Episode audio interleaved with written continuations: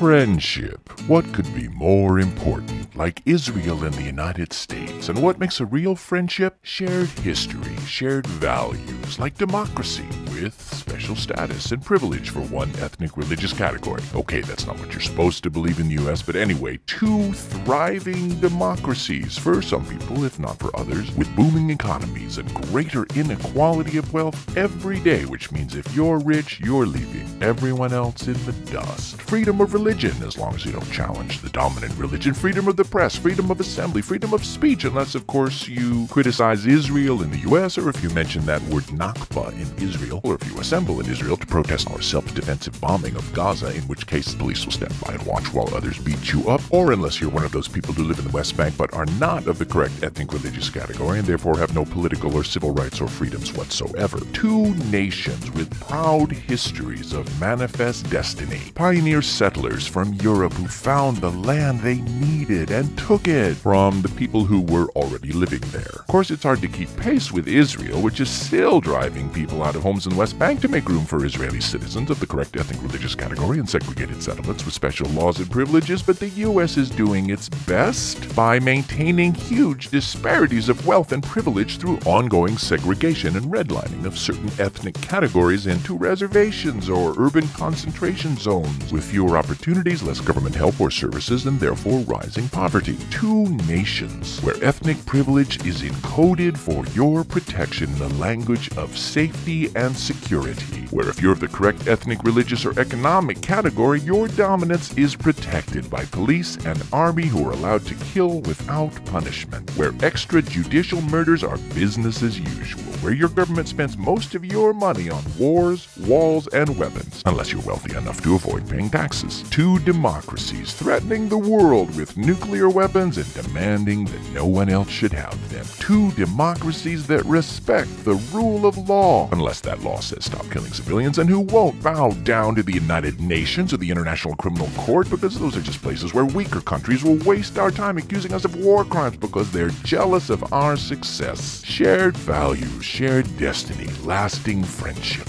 Two nations under God with liberty and justice for some.